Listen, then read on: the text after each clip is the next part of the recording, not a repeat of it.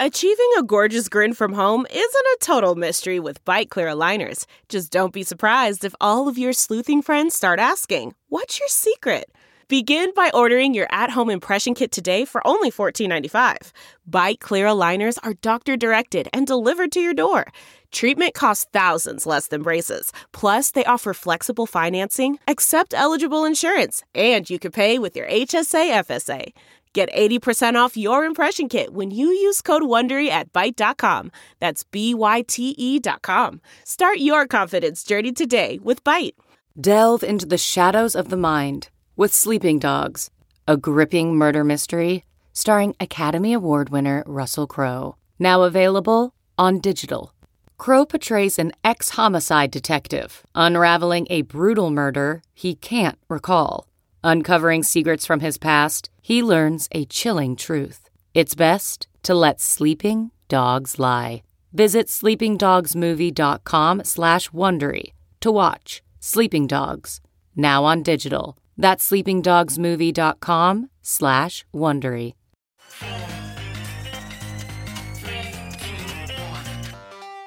Welcome back to The Breakdown with me, NLW. It's a daily podcast on macro, Bitcoin, and the big picture power shifts remaking our world. The Breakdown is produced and distributed by Coindesk.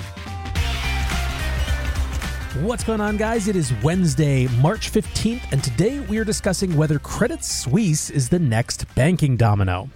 A quick note before we dive in, there are two ways to listen to The Breakdown. You can hear us on the Coindesk Podcast Network, which comes out every afternoon and is featured alongside other great Coindesk shows. Or you can listen on the Breakdown Only feed, which comes out a few hours later in the evening. Wherever you're listening, if you are enjoying the show, I would so appreciate it if you would leave a rating or a review. It makes a huge difference. All right, friends, today we are talking about the same thing that everyone in traditional markets is talking about, which is Credit Suisse. Bloomberg's headline blares, Credit Suisse in fight to win back confidence as shares plunge. And that headline has recently been updated to the even scarier Credit Suisse ignites global market rout as banking fears return.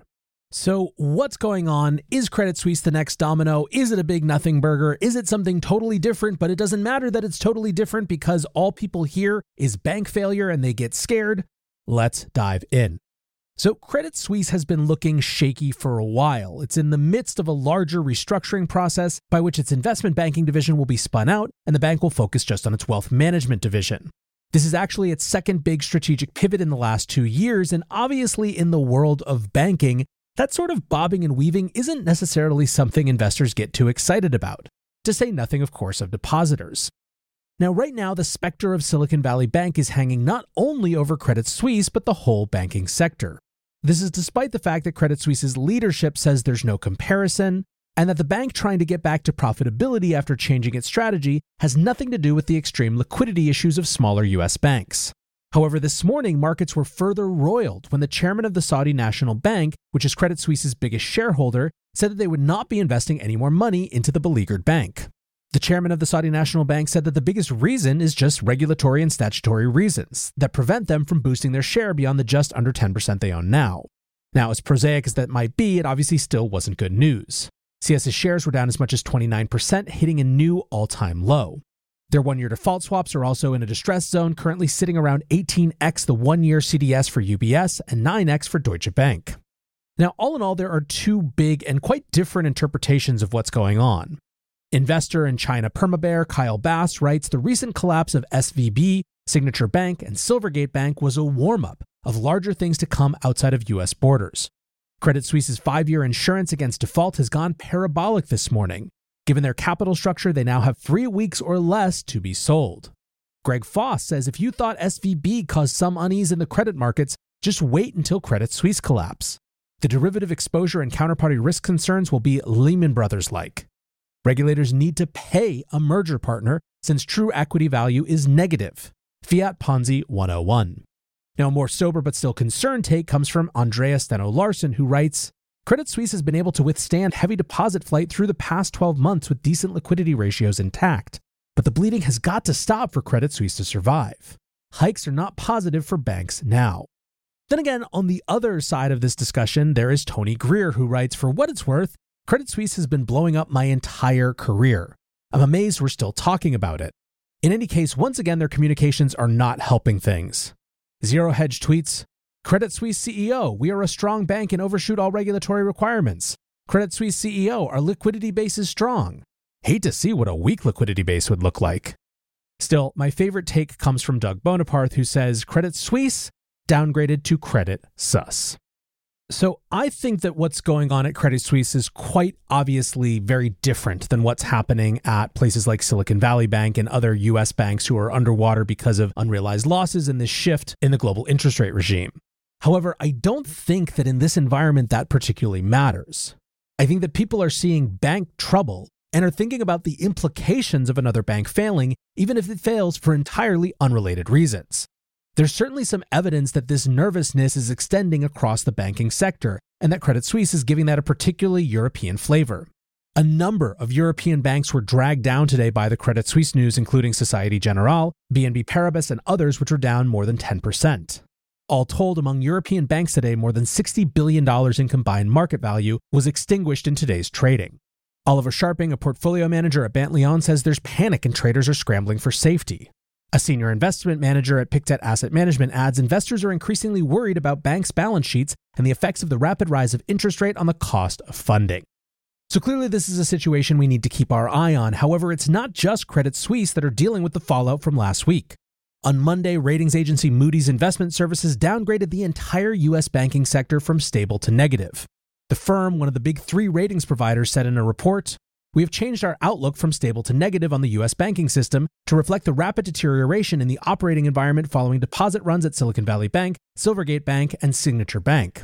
The announcement comes after an earlier warning that Moody's was either downgrading or placing on review for downgrade 7 individual institutions. This adjustment in ratings could impact credit ratings for bonds issued by banks, as well as borrowing costs across the sector.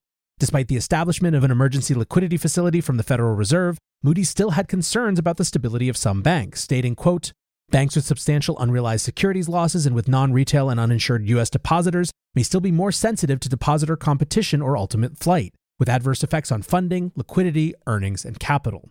End quote. Now, this concern about the continued withdrawal of deposits appears to have some basis in reality. On Tuesday, the Financial Times reported that JPMorgan Chase, Citigroup, and other large financial institutions have been inundated with applications to open accounts from new customers. The megabanks have taken extra steps to speed up the normal onboarding process, according to anonymous sources.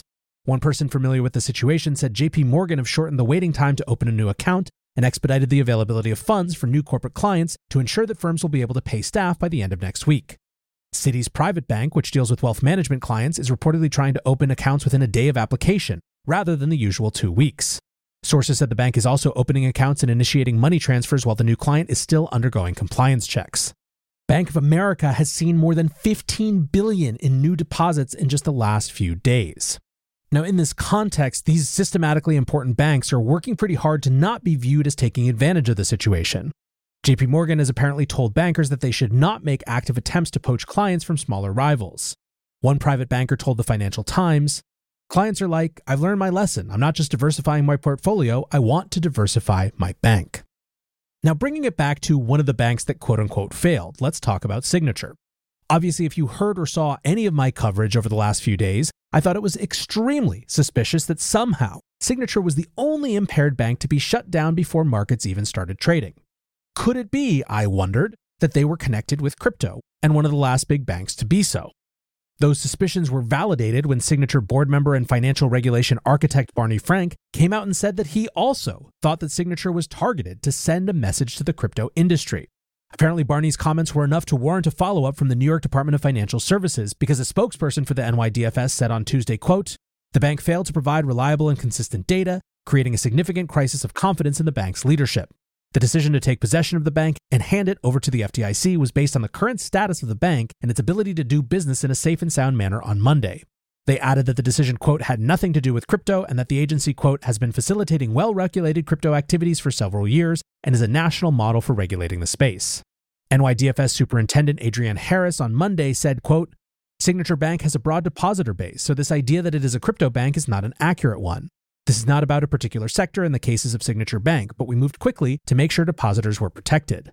According to Bloomberg reporting, Signature saw pretty significant withdrawals on Friday that totaled around 20% of the bank's depositor base. In her statements, Harris noted that, quote, because of the amount of outflows we saw on Friday, we knew we were going to have to take action over the weekend so that they could open on Monday. Still making further comments on Tuesday, Barney Frank said that although he was not directly involved with regulators or monitoring the bank's financial position, he said that, quote, by Sunday morning, the executives of the bank believed they had satisfied the need for the data and had secured the capital from the discount window and elsewhere. Frank stuck firmly to his belief that the bank would have been able to reopen on Monday and that the seizure was related to Signature's willingness to engage with crypto firms. Now, adding one more wrinkle to the story, additional reporting from Bloomberg on Tuesday had anonymous sources saying Signature was under investigation by the Justice Department prior to its seizure. They said investigators in Washington and Manhattan were examining whether the bank had taken sufficient steps to detect potential money laundering by clients. The SEC was also suggested to be looking into activities at the bank. So I don't know, man, there's a lot going on here, and I remain pretty firmly in the camp of still not convinced. Join Coindesk's Consensus 2023, the most important conversation in crypto and Web3, happening April 26th through 28th in Austin, Texas. Consensus is the industry's only event bringing together all sides of crypto, Web3, and the metaverse. Immerse yourself in all that blockchain technology has to offer creators, builders, founders, brand leaders, entrepreneurs, and more. Use code BREAKDOWN to get 15% off your pass. Visit consensus.coindesk.com or check the link in the show notes. Speaking of investigations, a couple little bits of news to catch up on that we hadn't got to yet, given the banking sector's hemorrhaging all around us. The Wall Street Journal has reported that the Justice Department is looking into last year's collapse of TerraUSD. According to anonymous sources, the FBI and Southern District of New York prosecutors have questioned former employees at Terraform Labs and have sought to interview others. In February, the SEC filed a lawsuit against Terraform Labs and their CEO Do Kwon, accusing the firm of misleading investors about the risks of TerraUSD. The DOJ investigation is covering similar accusations of fraud, according to these WSJ sources. Now, sources speaking with Bloomberg said that the investigation doesn't stop at Do Kwon and Terraform Labs. Those sources added that U.S. prosecutors are looking into group chats between prominent trading firms, including Jump Trading Group, Jane Street Group, and Alameda Research, about a potential bailout of TerraUSD as the stablecoin was on the precipice of collapse. The Bloomberg source said the messages were being looked over to see if market manipulation occurred. Ultimately, the bailout did not occur, and TerraUSD disintegrated into worthlessness shortly after.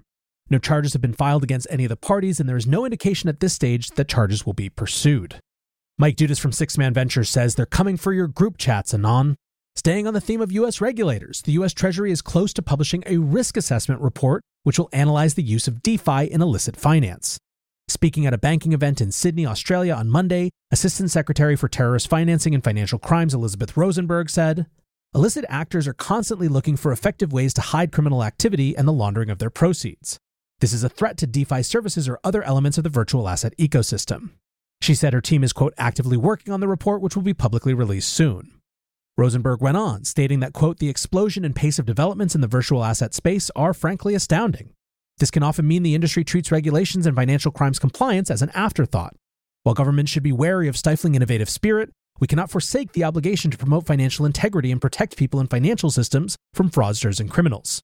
Now, it seems like the main concern was the use of DeFi by North Korean hacker groups to conduct ransomware attacks and steal hundreds of millions of dollars worth of digital assets, which Rosenberg claimed had been used to fund illegal nuclear and ballistic missile programs. Rosenberg said, I am intrigued by the potential legitimate use cases for decentralized finance, yet I know that illicit actors are constantly looking for effective ways to hide criminal activity and the laundering of their proceeds. This is a threat to DeFi.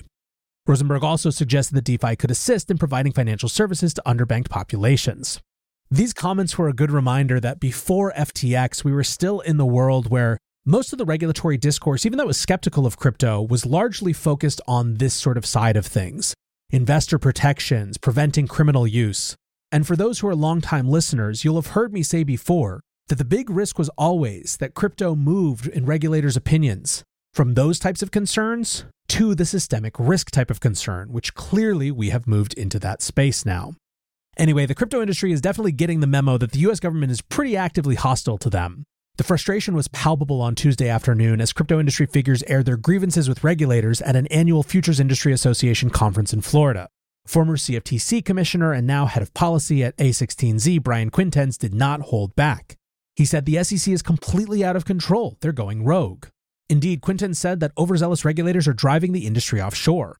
Quote, The United States has to make a decision about whether or not it will embrace and support innovators in this country.